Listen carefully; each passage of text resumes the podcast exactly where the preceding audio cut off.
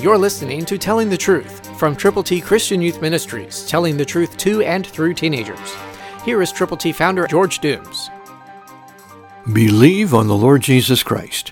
Listen to God's word. How then shall they call on him in whom they have not believed? And how shall they believe in him of whom they have not heard? And how shall they hear without a preacher?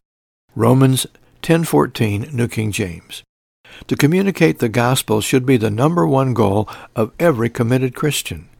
Is it your goal to tell people how to get to heaven? I hope it is. But one of the things that you can do immediately is to make a list of people you know who from all outward appearances are not following the Lord's leadership in their lives and perhaps have never ever trusted Christ as their personal Savior. Will you pray for those people? Will you do more than pray? Will you let them know how to believe? And will you let them know that God loves them so much that Jesus died for them? Will you compassionately and prayerfully go to people and let them know that you care? I hope you will, because we'd like to pray with you and for you if you'll give us that opportunity.